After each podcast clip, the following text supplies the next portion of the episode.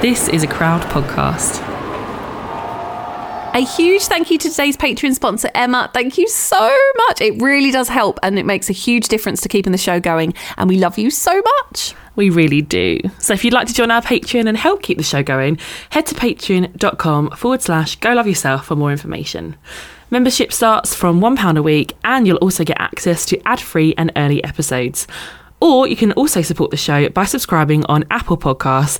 The links to all of those will be in the episode description. Welcome to Go Love Yourself. The podcast where we're all trying to love ourselves a little bit more. this really kind of made me laugh, but not in a like a ha ha way. Some of them were wearing shoes and some of them were not. what in the Slimming World weighing day is going on?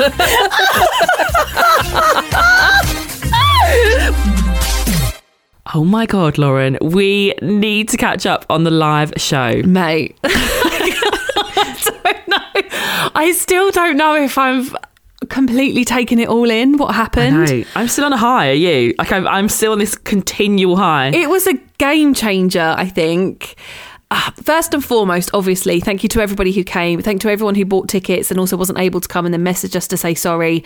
So much support in the group and from listeners in general. So thank you for that. But basically, I think that because Laura and I film this podcast and record this podcast at home in our rooms, In I'm currently wearing my pajamas. I'm wearing a Tesco's uh, the cardigan with my electric blanket on top of me with no makeup on, and we hear from listeners every day about it.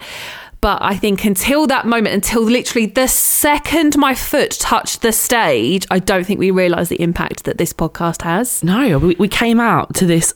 I can only describe it as this like roar. It was a roar. of It totally really was was a a roar of applause, and it, it, it literally almost took my breath away. And then I was like shaking because I was like, "Holy shit balls!" Like, wow! I'll never ever forget that feeling. And like the the audience were just it was just electric, wasn't it? And like everything we said, even if it wasn't funny, they laughed and they cheered us on. Honestly, I think I'm hilarious now. Same. I've got this real big, like, you know, Messiah complex going on now. Like, I'm absolutely hilarious. know, I can't get my head through the door, honestly. no, but me neither now. And because obviously we met so many people like during the interval and Yeah, afterwards, and people just that. like, "This is amazing." Oh, stop it, guys. So, yeah, I totally. Oh, they, I, that we can't really put it into words. And I think even just beforehand, there was a couple of bits that Laura and I were talking about, like, oh, we'll add that in if the vibe's right. Mm. If the vibe's right. The vibe, oh my God, was like you said, it was electric. It was perfection. It was so much more. Like, what did you, so, like, everyone's asked me, it was like, oh, how did it go? And my, the only way I can say it is, like, I don't know what I was expecting, but I wasn't expecting that. Yeah, oh, same. I was not expecting it to go that well. Sorry, everyone, but um, we we were obviously More for us, not for the audience, by the way, because of us. Yeah, for sure. Oh, yeah, gotcha. Um, yeah, I mean, I like, I, I, I was saying basically when people were saying to me like, "Well, how did it go?" and I was like, I never say this, I never say this, but I'm so proud of myself and I'm so proud of us for what we pulled off because it was it was so good. We should probably stop blowing our own trumpets now, but just like you said as well, like it really hit home talking to people. I, I met some really amazing people like during the interval and afterwards. People saying, "Oh, I wore a bikini for the first time on holiday because of you." There was lots of emotion, and people were saying like, you know, what an impact it had had. I met a really wonderful lady called Jade at the after party. Oh, I love Jade. Hi, Love Jade. Hi, Jade. She not only gave me a Harry Styles notebook with a really beautiful letter in it that made me cry, she was giving me mini eggs. Babes, I got a Lizzo notebook. I got a Lizzo notebook with a note in and some cream eggs, and I've just actually had one. So thank you, Jade and Joe, and to everyone else that we met who really touched us, and I think whose chats will stay with us for a really, really long time. Just amazing, wasn't it? Oh, it was just magical, and I'm so proud of us. We were both so nervous, and we did it. I know we smashed it. Can I just also say how fine you looked in that pink suit? Like honestly, I was looking at you Oh, and pink suit. afterwards, like I said, I was like really proud of myself, really proud of us. But I was also thinking about how far you've come on your journey, babes. and she takes a shot And she on every other show. shot, everyone You know what that show will know. means? Lauren turned up. If you haven't, I'm sure you already have. But if you haven't already seen the pictures, Lauren wore the most incredible hot pink suit with this like red lace. Was it like a corsety type thing? It was like a body a thing, body yeah, suit yeah. thing, and she just looked fine. you just ooze confidence. You're so funny. And everyone was messaging me being like, Laura needs to be a presenter. Laura needs to be a presenter. I was like, I know. Mate, the fact that I had to go back to my desk job on Monday Was after was just awful. Like, was not ready. Yeah. Um, when I say the show was a game changer for me, I obviously mean in the fact that I think we realise the impact this show has and how important this show is. And I'm going to get emotional because I don't think we realised actually how important some of the stuff that we talk about is. But then also from a personal point of view, let's just say I've, I've realised I'm very much not destined for a desk job after sat in my little room in my bloody cardigan in my electric blanket 50 hours a week. oh, bless you, like a little old lady. I was just so proud of you as well because you, you know, you started this podcast and I, you know, obviously I came on board and stuff, and and I'm just so proud of what you turned your opportunity and your platform into. And I hope you're so proud of yourself. Thank you. Oh, we, we we're not the only ones that, um, if you're wondering, thinking we've got big egos. Um, oh yeah, this isn't all lies. so we actually have some lovely messages about the live show as well. I wanted to share some with you. So Hannah says, finally got into bed after a wonderful weekend. Thanks to my bestie Becky for buying me a ticket to the show as a Christmas present. We left Nottingham at 11.15 Friday morning and we spent the whole weekend laughing away. Friday was incredible and such a testament to the community that has been built by Lauren and Laura. You ladies were honestly all so amazing. Thanks, Hannah. How cute is that? So they got tickets for Christmas. That's so cute. On to something ever so slightly less wholesome than that. One of my favourite parts of the show that was captured was that uh, photo. We saw it on the Facebook group of you like air honking Scotty Unfamous at the end. And it's such a brilliant picture. Yeah, it's a good pic. it's such a good picture. You need to like frame that or something. Yeah. And Liana actually messaged us and she said, My friend captured this photo and it cracks me up. And then she said, What an empowering night. So many of us were saying that we've never seen this amount of people like us in one place. I suddenly felt at home and it was wonderful. Oh, I'm suddenly felt at home. Oh, that's so wonderful. That was the biggest uh, thing that made me emotional in the days afterwards was people saying it was like, you know, in a room full of people who just get it for the first time. And it was like someone, uh, someone messaged me to say that, you know, their legs hurt or they got sweaty legs or something about that. And it wasn't like people going, oh no, don't worry about it. They were like, yeah, fucking hell, right? And like when it was hot upstairs at the after party with our patrons and stuff, Yeah. and we are all sweating one out, and it wasn't like, oh dear, you're right. It was like, yeah, my God, it's warm. I think like, my opening line was "Hi, I smell."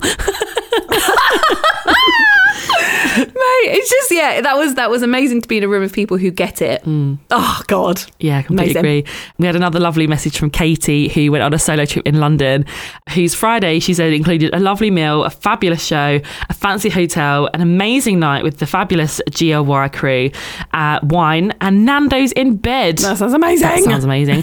she also said the show was fab last night, Lauren and Laura. You were amazing. The guests were perfect, and this community has pushed me out of my comfort zone to reclaim me and all I love in life, and it feels so good.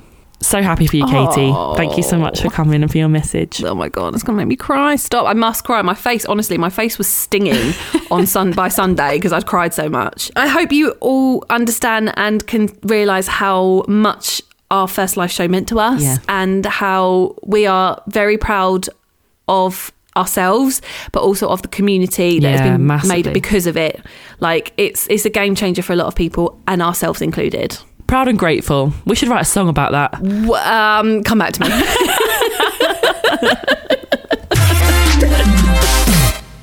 Finding inclusive fitness spaces and a type of movement that makes you feel good is so difficult. And we're taught that exercise is about punishing yourself or pushing yourself to the limit or competing with everybody, or it's about changing or reducing the size of your body. But it shouldn't be this way. And this is why we're really excited to be working with the Virtual Yoga Studio to bring you inclusive, affordable yoga that you can do wherever and whenever you want. So yoga is something that's always really intrigued me um, because it seems really chill, which I love, and I love the fact that it's like a mix of movement and meditation. But I have to say, I've always been a bit put off because I don't know. I just feel like I've sort of be judged, maybe a bit uncomfortable for going to a class. Also, not going to lie, I sort of also worry about letting rip a little bit with all the moves. I don't know. Yes. Um, anyway, it's a thing though. It's a real thing. They say it all the time, don't they? So, if you're interested in trying out yoga that is really inclusive and with none of that kind of judgment or worry, the virtual yoga studio could be perfect for you. And they run daily 30 minute classes, including yin yoga every Sunday, where you basically just lie in each pose for five minutes and relax. Plus, there's a weekly 60 minute class. That all sounds really good. And that's how I also want to start my Sunday. I love this. Uh, they have also got an exercise library, and that can help you improve your form and technique, and a meditation and breathing section to help calm your mind. So that's like the best of both worlds in my eyes. It's all about going at your own pace and spending time with yourself. And I really love their motto, which is We aren't here to show off, we're here to make you feel better. Oh, I love that. So if you want to try the virtual yoga studio for yourself, you can head to virtualyogastudio.com forward slash love. That's virtualyogastudio.com forward slash L O V E. And for £15, you'll get three months of access to daily classes that can be done at your own pace and from wherever you want. So, we are on our third season now, which was crazy. And we know that there are quite a few more listeners thanks to Apple. Uh, hi, nice to meet you. Thanks for being here. um, and so, lots of you are new and maybe kind of listening to us and learning about diet culture and all of the kind of rubbish that goes around it for the first time. So, we wanted to do a deep dive today into BMI, really what it's all about, how it originated, why it's a load of rubbish, um, and and how we need to kind of have conversations that are more nuanced because some people think, even my own family, have accused me of like promoting being bigger or promoting unhealthy kind of practices and stuff. And like that isn't the case. And I know that really frustrates you as It's well. just silly. It's just not true. Like we true. we are pro health. That's not to say that if you are not healthy, you're not worthy and deserving of love and respect. It's just that you can be in a bigger body and be healthier. You can also be thin and unhealthy. Absolutely. And I think it's just about creating the nuance around that, really, in that conversation.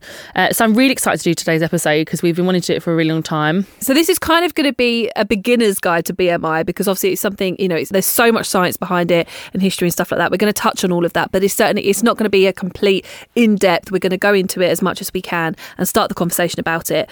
Everyone that's listened to us from the start, if you've listened to season one, you'll remember we chatted a little bit about this with Dr. Josh Wolrich about this. Was really good. Some of the first times I was hearing some of the stuff he was saying, so it was so interesting. If you haven't, make sure you go back and listen to that one. I really enjoyed that episode. But today we're going to do this beginner's guide to it, and it's very basic terms. BMI, right, is your weight in kilograms divided by your height in meters squared. Mm-hmm. Okay. And a lot of you will know this already.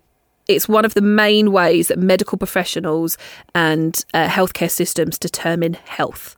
So, how many stories have we heard? And I think, Laura, you've experienced this as well, where you've gone to the GP for anything, you've gone to the doctor for an ear infection and they want to weigh you. They want this information. What's really sad is that it's used to deny care as well. It's one of the factors that uh, limits care because, obviously, especially in the UK with our healthcare system, there has to be limits and parameters on care provided because there isn't the money. It's a money thing, Hans. Yeah. Uh, and that is one of the limits of care and it cuts off care, which is really, really sad. Yeah, and I get it. I, in some, in some kind of circumstances, like I get it. Like there has to be a cut off at some point with like the NHS in particular because they are so underfunded. Mm. But it does just feel unfair. Like I've spoken about this before. My experience with like fertility issues. We waited a very long time. We're on a waiting list for about I think nine, ten months. Got to our appointment, and the first thing they did was they weighed us. Immediately put my back up. Yeah. We got in to see the specialist, and the first thing they said was, "We can't help you because your BMI is too high." So stupid. And I had to fight. I like broke down in tears, and I was like, "I don't mean this to sound like a dick or anything, but like I pay my taxes, I pay my national insurance. Like we're desperate to have a baby." Like she said to me, "We can't do the test because we can't do anything." with the test. We can't give you any kind of treatment. We can't give you any IVF until you've got your BMI down.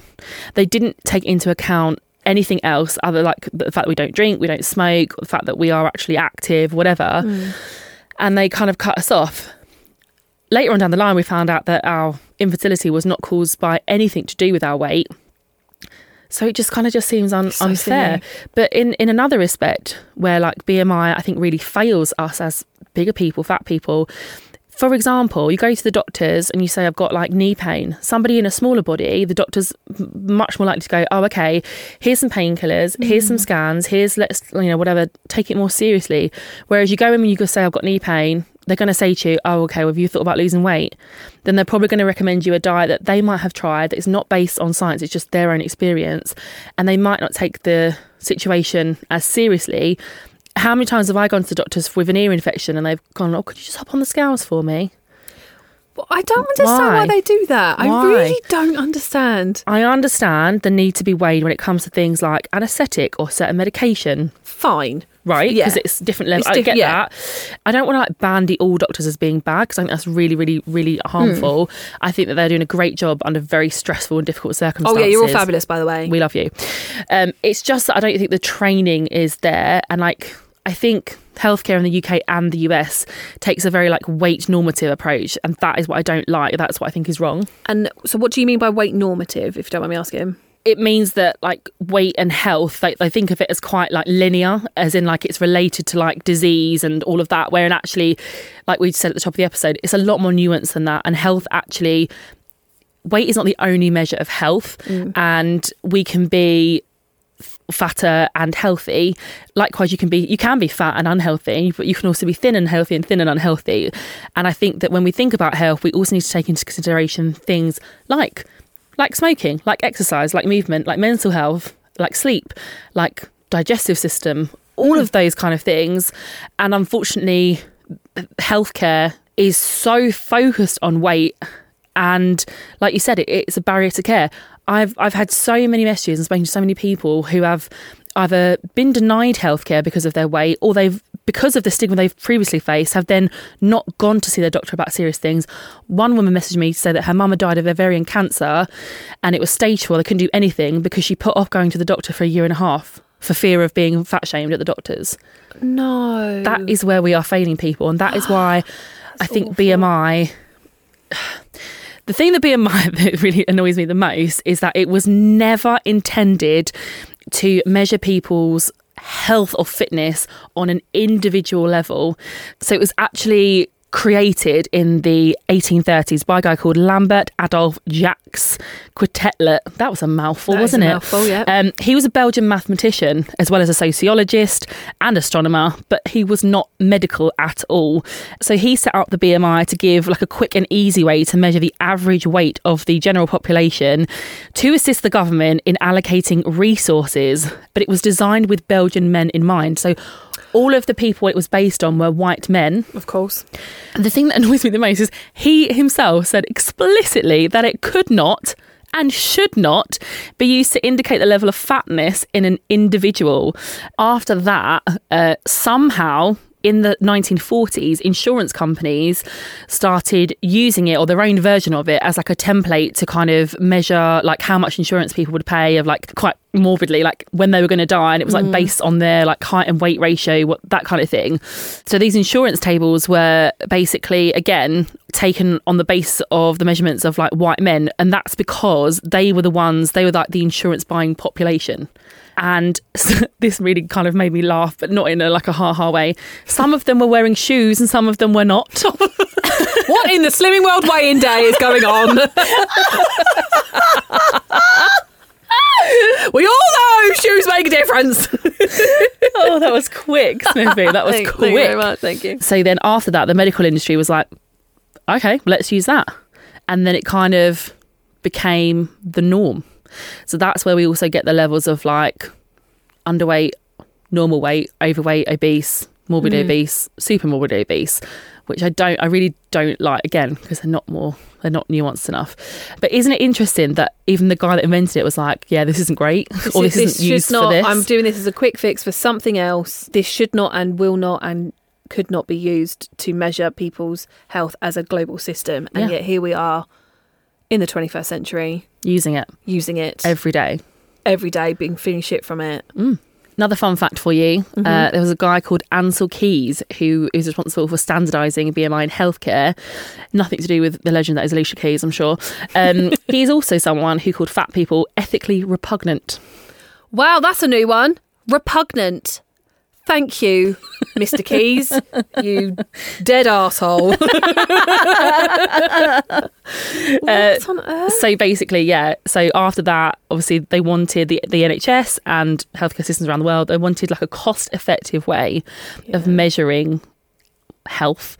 And that's why BMI was kind of born. I mean, obviously, I love the history of everything, but like that is super interesting to hear where these things come from. And I, you know, I wonder what those people would have thought. Not Mr. Keys, he can go to hell, but like the other people of like how it's snowballed into this and it's cutting off people's care. Like you just said, that woman who didn't go to the doctor for however long because her BMI was too was too high for what the doctor thought it should be, and it doesn't work. Like the world moves on. We are not using Victorian standards of pretty much anything else. So why are we still using a Victorian standard of measurement of care? Mm. It doesn't make sense in our modern day. Things go. We know that we're bigger as a population Mm. than we were in the 1840s, whenever that was.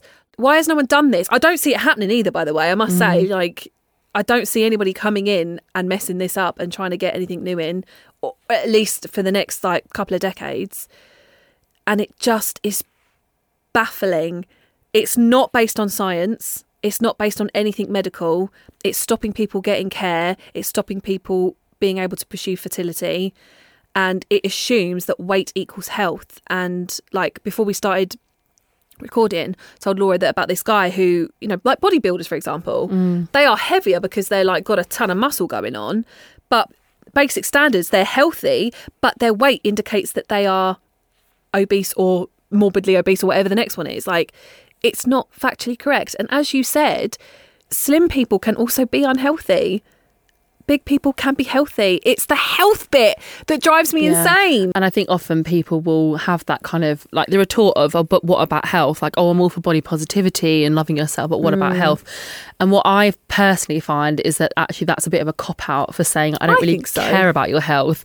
You don't look healthy to me, and therefore you do not look like you are worthy of respect. Mm. Yeah. And that's what I don't like. And often I find that the people that say that are the ones who are also like, oh, you can't say anything nowadays. Or they don't, don't believe that like Yeah. trans women are real women. And I just think, I don't really listen to him anyway. um, yeah, it's very frustrating. The other thing that is frustrating about BMI is that it doesn't take into account race, ethnicity, or body shape. But also, black people are disproportionately affected by the BMI. So, there's research to show that the BMI associated with living longest is around like 23 to 25 for white people, but 23 to 30 for black people which is kind of ironic because like medical weight stigma and, and inadequate care disproportionately affects black people. Mm. So there's a, a lot of kind of like racial health disparity there. Also, like you said earlier, muscular people are often classified as overweight or obese, which often leads to like stigma and denial of like treatments. Last but not least, BMI doesn't also factor in where you carry your weight. And they've done a lot of research to show around things like if you carry it more around like your middle, Yeah. then you potentially are more at risk of certain like diseases and stuff. It doesn't take into account any of that. It's basically it's too simple. It's just not scientific, and it's just it's bollocks. It's bollocks, and it cuts so many people off of basic human right, essentially, which is mm. healthcare. You know what you said there about you know the racial disparity within healthcare. It is unbelievable, and I say you know I work in healthcare, but I'm not obviously a clinician. I work very much in a corporate role, but I. You know, I'm, I'm hearing about programs going on that are still working to try and get the racial inequality of healthcare sorted, and it is not sorted. And even during COVID, that we saw there was a huge disproportionate balance between people of color getting access to healthcare during COVID and feeling like they could. It it's wild, and the fact that this huge thing, the thing that we all like, the whole world wants to base our healthcare on, is based on white men. It's just not.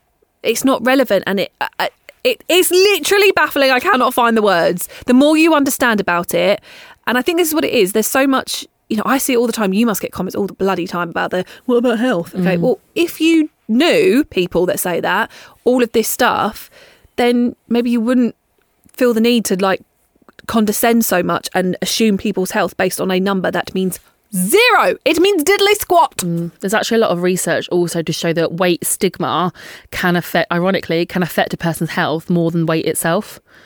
So weight stigma causes anxiety, depression, even physical health and hmm. mental health issues. We say to people hmm. that are fat or bigger, we'll just lose weight then. Hmm. But actually, that is just a huge oversimplification. Not everyone can lose weight, nor does everyone want to. like we all spoke about this before about being the good fatty. Like, oh, I'm I, feeling I like must you, lose weight. you have to lose weight. Well, actually, if you don't want to, you don't. Mm. There's also more research to suggest that yo-yo dieting has an adverse effect on your health more than being in a bigger body. Mm. So again, these things don't aren't taken into account. It's a very nuanced, very complex subject that is scientific, but when you look at BMI that isn't scientific and then you throw in a whole load of emotions and opinions with it, that's why we get the kind of like, oh, but what about health? People don't understand that it is very complex. Yeah. And that your point there is, and we've said it before on this podcast, of people making these awful comments to, you know, people in bigger bodies, and it's like, okay, you want to talk about my health, but what about my mental health? Mm-hmm. You've just, you've just, you know, verbally assaulted me, or you've done something awful, or whatever. What about my mental health? You don't care mm. about my health. And I see this a lot, and, and brands are, again, we spoke about it before. Brands are picking up on that now when people are commenting horrible things on like Instagram posts. You know, what about this woman's mental health? You've just said that. Yeah. You want to talk to me about health? Cool beans, let's do it then. But don't just siphon health down to the physical of what you determined to be the correct Yeah. appearance and weight and health. Yeah, but it also I think it also works as well for people in smaller bodies, people that are skinny, and like skinny shaming. And I I don't mm. know why I was thinking about this. Do you remember when David Beckham had an affair with is it Rebecca Loos? Oh my God, what a throwback. Yeah. What a throwback! And do you remember all the media at the time was like, oh, proof that men prefer curves. Oh God, yeah. Proof. Yeah, yeah, yeah, yeah. Do you remember? I remember that really Isn't that really vividly. icky? I think I It's shared. do you know what? I think I shared something like that. icky. Let's not do that. Like we, we we can't judge people's health just by looking at them. First and foremost, No. person's health is between them and the doctor. And again, just because you think that that person is unhealthy doesn't mean that you have a right to an opinion on their life, their choices, what they should do. Often there is a lot of things going on behind the scenes. Like there's a lot mm. of reasons why people overeat or undereat, and it's not it's not as simple as just saying to someone like, "Oh, you've got mental health issues, go to therapy." It's so complex. Some people are just meant to be bigger as well. Like it's genetics, it's socio-economic factors. It's no surprise that the areas with with the highest sort of BMI, and they don't like using that, have the most fast food restaurants, mm. Right? Because it's just convenience and it's it's access to food and it's money maybe rather than kind of focusing on an individual level responsibility, we need to look at okay, well, maybe the government needs to do something so that there aren't as many fast food restaurants in a particular area, like a low income area. Maybe access to healthcare for all or more healthier food. Mm. Maybe that's something that needs to be kind of the focus on rather than, oh, you just got to get your BMI down. I couldn't agree more. It, it needs a much bigger look at, and you know, do you remember when they introduced calories on menus and stuff like that? Mm. And the and the government are looking to be seen to be taking these measures, but then they're too small, they're not enough, and they're not quite right. I think the problem is that they put it, the onus on the individual. Yeah. Oh yeah, totally agree. and that I think that's where it, it's wrong. Yeah. We've spoken about this before. It's really complex. It's really difficult. And like being in a bigger body, and the best doctors that I've ever come across are the ones that have said like it's not your fault. I hmm. think it's really unless you are in a bigger body, I think it is very hard to know the lived experience of someone that is. Yeah, and I say that from being someone who's been slim Yeah. and big. You've got no idea. Mm. So why why are we continuing to use BMI then? It doesn't work. Why do we still use it? Well, the answer is simple, albeit very frustrating, and it's literally because there is nothing better out there. Oh, okay. So it's considered like a cheap and effective way at the moment of measuring a person's health. Hmm. There's literally just nothing. There's nothing, nothing else. else. So do we need the scientists to I help think- us? There is hope. There is hope. So, Give me hope, please. so we've talked a bit about the health at every size movement, haven't we? Before, Yes, love. And I was just going to caveat this at the beginning to say it would be foolish of us not to acknowledge that there are health complications at either end of the weight Absolutely. spectrum and the extremes of that. One thing I am also conscious of is like if you want to find research to back something up, chances are you'll find it. And I sometimes worry that I'm a bit blindsided in that. But I also think this is really interesting, like that we kind of do challenge the narrative of like This is challenging the narrative, right What, yes, and that's this what i'm what's important. yeah so the HAES movement is all about shifting the focus from weight to health and acknowledging the impact of weight stigma and discrimination on our well-being there are three main components of it okay first one is about acknowledging the impact of weight stigma and discrimination so basically it's acknowledging that weight stigma have a, a- an impact on our health which is what we were saying before Yeah. and that that c- cannot be ignored because it really does affect our health The second one is about healthcare beyond weight. So HAES recognises that health is a lot more complex and nuanced than just being driven by weight. Hallelujah. And in a weight normative approach, weight is obviously seen as a key factor in determining our health, but with HAES, they count it as just one factor of many. And the third one, and the most important one, is about weight inclusive care. And Oh. I cannot stress the importance of this to my ears. this enough. So basically, it's about the focus on health at every size, not healthy at every size. Again, I'll just say that. That's Um, nice. Health at every size, not healthy at every size. Yeah. That's nice. Um, so it recognises that weight obviously can sometimes change as a byproduct of like behaviours such as like regular exercise. So it's just a way basically of talking about focusing on health at every size and at any size rather than focusing on weight at any size because weight always is the focus of Yeah. like health discussions. So a lot of doctors, like Dr. Josh, have started to include like more of a like a HAES approach, but I don't think. Again, this is not dissing doctors. They're just the training that they get is so basic, Oh yeah, the training's in the wrong. and also they're not like they're not trained nutritionists. No. They shouldn't really be like they've got enough to do. Mm. But yeah, I am starting to hear a lot more about HAES, and I really hope that that is adopted more so than BMI because I just find the whole BMI thing really bollocks. It is really bollocks. Really bollocks. It's really sounds- bollocks. Should that be the title of the Put show? it on a t-shirt. Uh, BMI is really bollocks. It's really bollocks. I think this is amazing. I would love to see this put into healthcare systems across everywhere. Being realistic, like what you know, it, what does that look? Is that going to happen? Like it was. It was so lovely when we spoke to Dr. Josh. His full title. Can't call him Josh. He's not just Josh. Dr. Josh. About more and more doctors becoming nutritionists and having that understanding.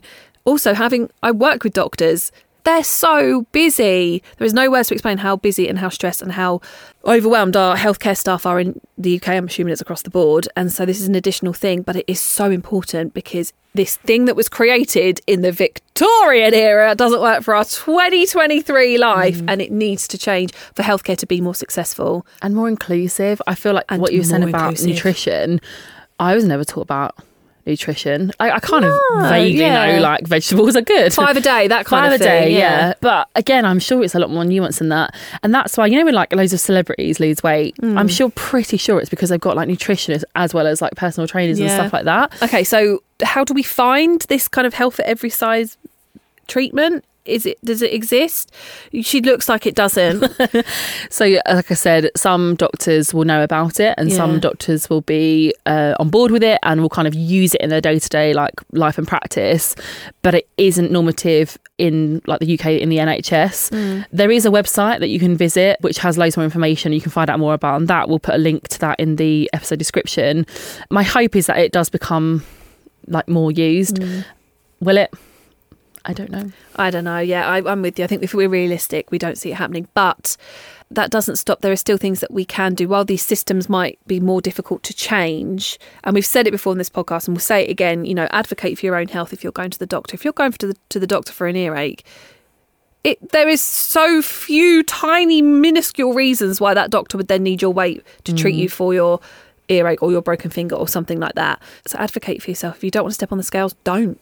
Just say I don't need it for this. Try and advocate for yourself. We know it's difficult. We see, uh, you know, on our Facebook group, we see lots of people who do it and they triumph on it. And speaking about it will then hopefully encourage other people to do it. You can actually, there's a card as well that you can have now that says, Oh, like, please don't weigh me unless it's absolutely necessary. And I think it's good because it goes for people that also have eating disorder like anorexia, bulimia, who may not present. Maybe it's not obvious, basically, looking at that person. Yeah. And then just in terms of advocating for ourselves, sometimes I feel like like if a doctor or a nurse or well anyone was like really fat phobic to me outwardly, I feel like I've got enough knowledge power in me now to go the f off note to kind of be like to call it out and be like why are you saying that? You don't like i mm. would call it out. But what i think is more difficult sometimes is when it's subtle.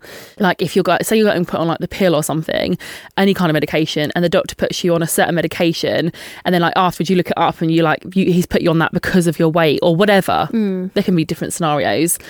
Do you advocate for yourself in that moment? Because you're like oh it's kind of okay. subtle I would advocate for myself by seeing a different doctor if I could. That's interesting. I didn't know that was a thing. That's that's where it kind of gets a bit more complex. But I also want to kind of have a bit of more of a human element like now and be a bit vulnerable and say it's not always easy to advocate for yourself. I- Like no. I don't know that I would.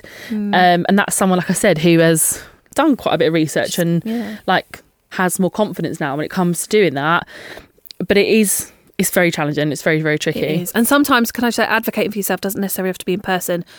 Write a complaint letter afterwards if that's more of it. Mm. We had uh, someone messaged me the other day, and she was having she's had cancer treatment, and then her doctor afterwards then made a bit of a shitty weight comment to her, and it's just like bloody hell. This woman's just had like awful cancer treatment, and she felt really upset about it. You know, triumphant that she's okay, but marred mm. by this silly, stupid comment that I'm sure he didn't mean badly, but think about what you're saying. And I think it went into the group and the Facebook group, and those people said, just write a letter. Yeah. Writing letters can sometimes have positive impact on that because that information will go back to that clinician. They'll they'll be told about it. So I think that's a good idea if you don't want to do it in person.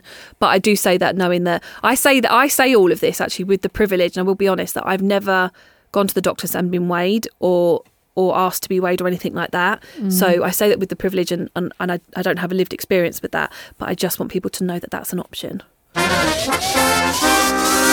It's time for a word from our sponsor, BetterHelp.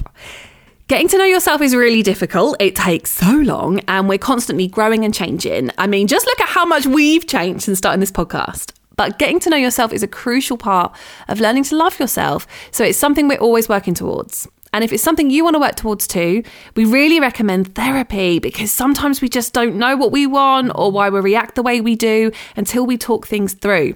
So, therapy can be a great way to improve your self awareness. And it has massively helped me in the past. I've talked before about how I've done cognitive behavior therapy and talking therapies and a mixture of different stuff. And it's just been a game changer for me because I'm aware of sometimes my triggers when I get angry about things or feel like irrational about some other things. I and I feel like I know myself a little bit better because of it, which is just the best. If you're thinking of trying therapy, BetterHelp is a great option. It's convenient, accessible, affordable, and completely online. It's also really easy as you get matched with your own therapist after filling out a short survey, and you can switch therapists at any time, which is brilliant. If you'd like to try it out, head to betterhelp.com slash golove to get 10% off your first month. That's better, H-E-L-P.com slash golove to get 10% off your first month. Would you like another fun fact, Lauren? Always. It's really fun. Um, did you know that nearly 75 million adults in the US have their health misclassified on the basis of BMI? 75 million. 75 million. That's more than the population of the UK. Yeah. That is upsetting. Miscalculated. I, I can't stress enough, again, how it is not meant to determine health. So just so I just so we're clear, they've had their health miscalculated. So They're a healthy person, mm-hmm. by all means, or is in like maybe they're muscular, maybe they're a bodybuilder. Oh, okay, sorry, And they're classified Yeah. as obese. Annoying. it's really annoying and, And it's incorrect. It's not fair to you know people going through you know if you've got like a heart problem or or mobility problems or stuff like that that might not be because of your weight and yet you're told it is and so also for families who are grieving if they've been told that information is wrong it's just a whole mess of stuff Laura makes me very upset Yeah. There's interesting. There is there is a lot more research now that that is showing like ag- against this kind of. I think we are so bombarded with messaging about like the obesity epidemic and the war on childhood obesity. Oh, God. And that's quite inflammatory language. And I think that sometimes that's why people are about, oh, well, what about your health? Because they get they kind of get riled up about it. Mm. But equally, there's a lot of research now that is saying, well, actually, can we look at it again? You know what I was saying earlier about sometimes I worry that we're in this sort of bubble and we're always trying to find research and trying to find things to back up why we are Yeah. bigger and almost make it okay. But I think equally, people will go out of their way to find research that is easy and lazy, like the BMI, mm. to just brandy all fat people as like Yeah. lazy and that it's like an individual failing and Yeah. something that needs to be fixed. yeah And that that isn't right. So I think it is really important that we have these sort of balanced conversations. Hundred percent. And again, we cannot stress enough. We're not just saying, you know, it's fabulous to be fat and everyone should be fat and don't worry about your BMI nothing. We're not saying that. We're just kind of opening the conversation and, and perhaps talking, you know, me certainly for the first time about more about BMI. I'm sure a lot of you listening for the first time are hearing like the fact that it is based on unscientific stuff and it is essentially nonsense. Yeah, like we were chatting just before we recorded the episode that like I think for my I'm five foot nine Mm. and my healthy weight would be like 10, 11 stone. Now I I know that I'm just not built to be that weight, Mm. and I'm sh- th- listen. There are people that are, but I'm just not. I've ne- since eight I've been like chubby slash fat. Like I'm just not built to be like that, Mm. and I think that's the problem when we put labels on things. Yeah, same mate for my health. I'm I'm five six and on the on that chart, I think it's something like eight and a half stone would be considered a healthy BMI. And I'm not calling out anyone that is eight and a half stone. I'm saying when I once upon a time was eight and a half stone, and my stepmom used to say to me, "You need to eat more. You look, you know." So like it, it's so sim. I will never get to that. I will never be that again. Even the top end of it, I will never be again. Mm. And it's fine. It doesn't mean I'm unhealthy. Mm. Just means I'm not in this little tiny bracket of stupidness. Yeah. There is also a lot of research suggests that um, obesity, in air quotes, um, I hate that word, we'll come on to that in a minute, um, Oh, yes, can please. actually be good for our health. So some studies show that I obesity. bet, I bet so many people hate that, that hate that sentence. Yeah. They've turned off. But bye the thing bye. is, even for me, I actually, I'm going to say right now and be honest, I actually kind of felt a bit uncomfortable saying it because I know that there will be some people listening or. I think it's when it comes from a fat person. If if some if a slim person was This is the saying that, and Yes. we're two fat girls sitting here and we're saying no, no, obesity is actually really healthy because it sounds like we're trying to be Yeah. like, yeah, no, it's fine, it's really fine. We're not saying that. We're actually No. saying scientifically, everybody. in some cases it can be beneficial to your health. So, for example, and contrary to a lot of popular opinion, obesity can uh, actually protect against death from things like stroke, heart failure, and diabetes. Crikey. One large study examined people's cardiometabolic health across the BMI spectrum. They found that nearly half of overweight people and nearly a third of obese people were metabolically healthy compared to almost a third of normal weight people. That is very interesting. And again, we stress that's in some cases. Yes, but yeah. that debunks this whole. But what about your health? Doesn't yeah, it? I, I hope so. And again, I think again, key takeaway from this: the focus should be on health. But if you're not healthy because of you long-term illness, Mm-hmm. chronic illness, or disability, doesn't mean that you aren't deserving of proper health care, respect, career, relationship, better pay, all of those things. A fabulous life. and I just really can't stress enough. I just think we need to think of health as more nuanced. Do you remember we had uh, someone write in with a story? I think we might have even shared this in uh, season one. you already know the story. And I think it was like she felt like three stories or something. Uh, awful. Um, Yeah, I'm not the- laughing at that. No, we're not laughing at that. But the paramedic actually said that if she wasn't big, she may have died because her body basically meant she sort of bounced.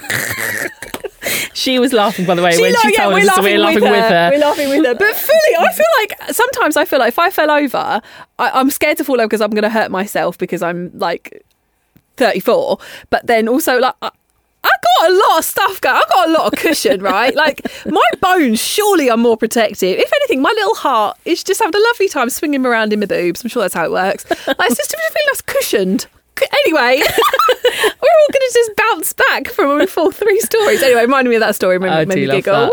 that. I do love that. Uh, the last thing that I wanted to say about BMI and why it annoys me a bit is the kind of classifications and the language used. Again, language is very personal.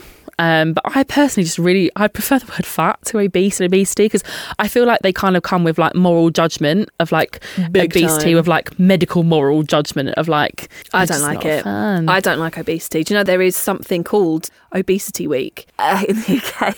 We got working communications, and we got a bunch of stuff from nationally that we needed to share during Obesity Week. And I refused. Again, I, this is the second time I've done that, and I'm like, I'm not sharing this stuff. Mm. Not sharing diets and, and stuff like that. It's, it's, we're not doing that. I'm with you. I don't like the word obesity. I think you've hit the nail on the head. There is moral judgment with that word because Yeah. on paper, according to the BMI, I am obese okay, cool. I'm also really fabulous. Like, what the fuck? Like, stop it. So, I don't like the word obese. What do you?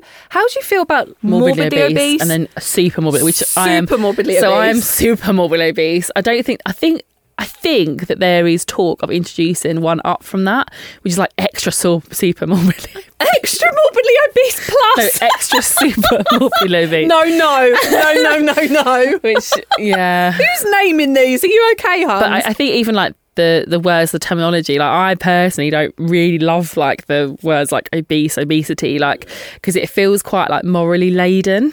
Um, Mm. It's just a personal preference. And it might be me being like a sensitive Sally.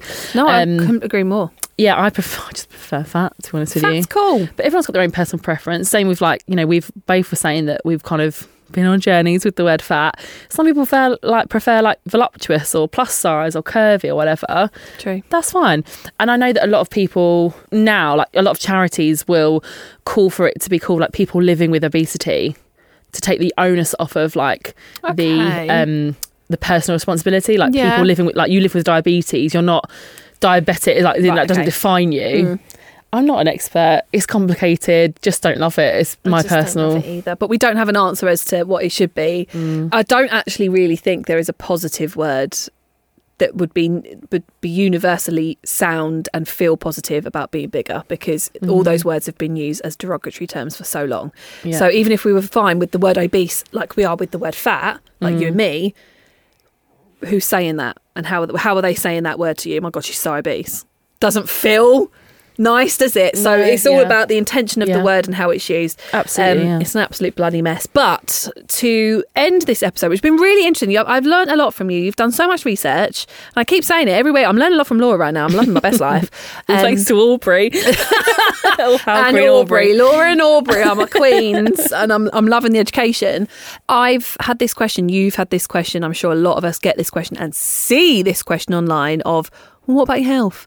So, and we've talked about it in this episode. What can we do? What can we say when someone says to us, "But I'm worried about your health"? And it could be really well-intentioned people. You know, people in our families will say that, and they really don't mean it badly. Yeah. What can we do when someone says, "Well, but I'm just worried about your health," or "What about your health?"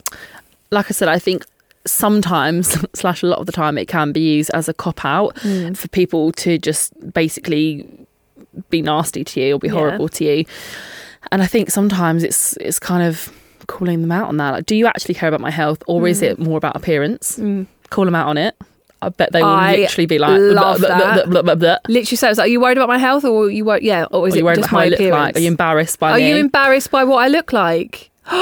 Laura, I love that. and I guarantee you nine times out of ten, I'm like, oh, but, but, no, I don't care what you look like. You could be blue, and I'll be like, I just love you. I just care about your health.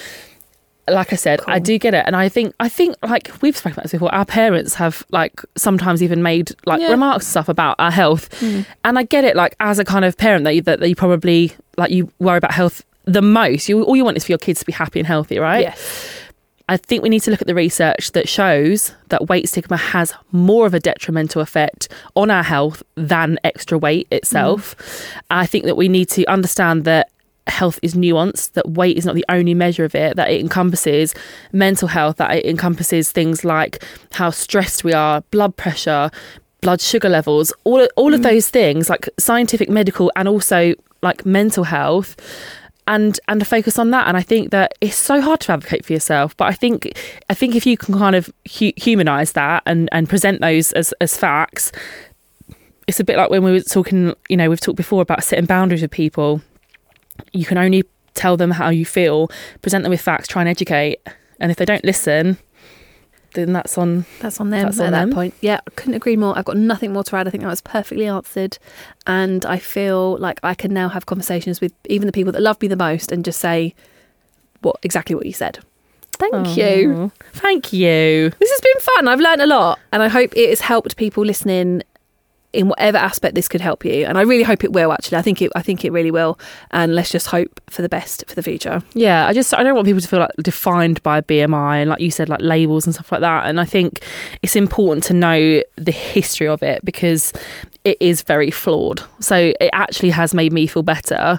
Doesn't mean I'm going to then go, "Oh, okay, brilliant. I can go and be mm. like eating what I want and I'll eat 20 Chineses tonight. Chineses Chinese is is But I think it's just important that we do kind of like know the facts and are kind to ourselves. yeah. I'm, really glad we did this episode. I've I've learned so much. So go you, Laura. You're fabulous. Um, As are you, obviously. We are excellent, um, as is everyone who listens to our podcast. And thank you all so much for listening. And if you ever want to get in touch with us, you can email golove at crowdnetwork.co.uk and you can find us on Instagram, Go Love Yourself Pod, or you can find our Facebook group by searching Go Love Yourself Community. We'll be back with a brand new episode as usual next week. And if you want to support the show, you can by subscribing on Patreon or Apple Podcasts. where you can get ad free and early episodes for just £1 a week. Or you can listen ad free on Amazon Music. Thank you for listening. We'll see you soon. Bye.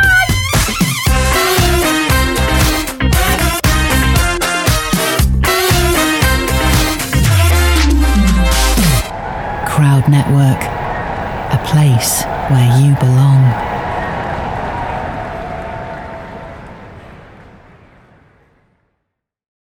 Hello, I'm La La La, let me explain. And this is It's Not You, It's Them, but it might be you. I'm here to answer all your questions around love, relationships, sex, dating dilemmas, and anything else you throw my way. Join me three times a week as we work through the depths of this intimacy pool together. From Sony Music Entertainment, listen and follow on Apple Podcasts, Spotify, Amazon Music, or wherever you get your podcasts.